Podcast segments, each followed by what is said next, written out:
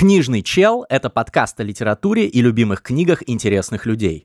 Я его ведущий, меня зовут Гриша Мастридер. В гостях у меня уже побывали Людмила Улицкая, Дмитрий Глуховский, Антон Долин, Ирина Хакамада, Сергей Гуриев, Дмитрий Быков, Ася Казанцева и многие другие.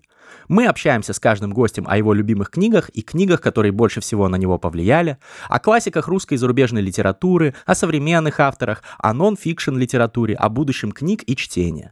Иногда спорим, иногда соглашаемся, но почти всегда получается глубокий и интересный разговор. Если вы любите читать или хотите снова открыть в себе любовь к чтению, вам понравится. Подписывайтесь. Новые выпуски выходят по четвергам раз в две недели.